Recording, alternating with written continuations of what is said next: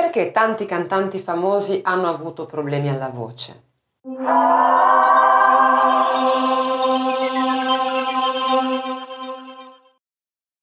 Ci si aspetta che un cantante famoso sia talmente preparato, talmente dotato da essere praticamente invincibile.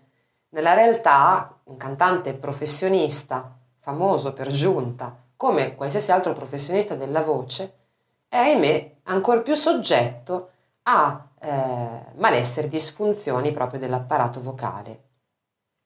Per quale ragione? Ovviamente per l'uso intensivo che fa del suo strumento, appunto della voce.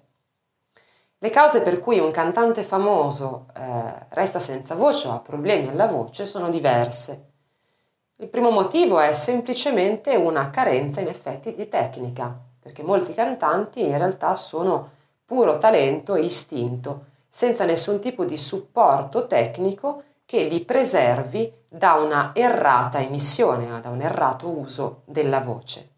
Tra questi, per esempio, la stessa Laura Pausini, all'inizio della sua carriera, aveva frequentemente problemi di abbassamento di voce, raucedine, e questo eh, proprio perché, da, da lei stesso ammesso, non aveva tecnica, non aveva mai studiato quello che serviva appunto per preservare la voce.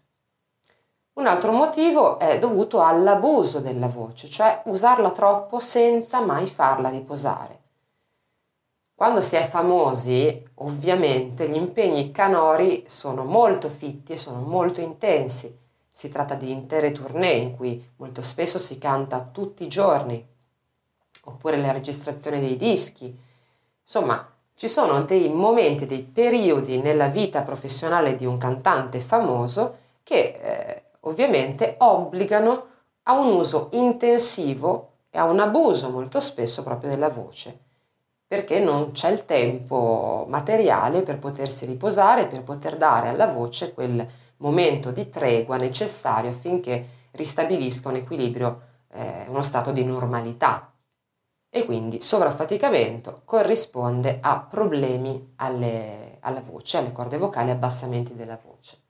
Infine l'abuso di sostanze eh, che ovviamente vanno a agire negativamente sulla voce, una vita sregolata sostanzialmente, quindi l'uso di droghe, di alcol, dormire troppo poco, eh, urlare molto forte. Beh, nel caso dei cantanti, eh, a proposito di, di, vita sregolata, mi riferisco appunto in particolare a abuso di sostanze illecite e alcol. Tanti sono gli esempi, soprattutto tra i famosi eh, cosiddetti rocker maledetti, da Steven Tyler eh, piuttosto che Chris Cornell ehm, e tanti altri, in realtà Robert Plant, insomma tutti hanno avuto a un certo punto dei problemi con la voce molto probabilmente aiutati questi problemi eh, da, dall'uso e dall'abuso di sostanze che certo bene alla loro voce non facevano.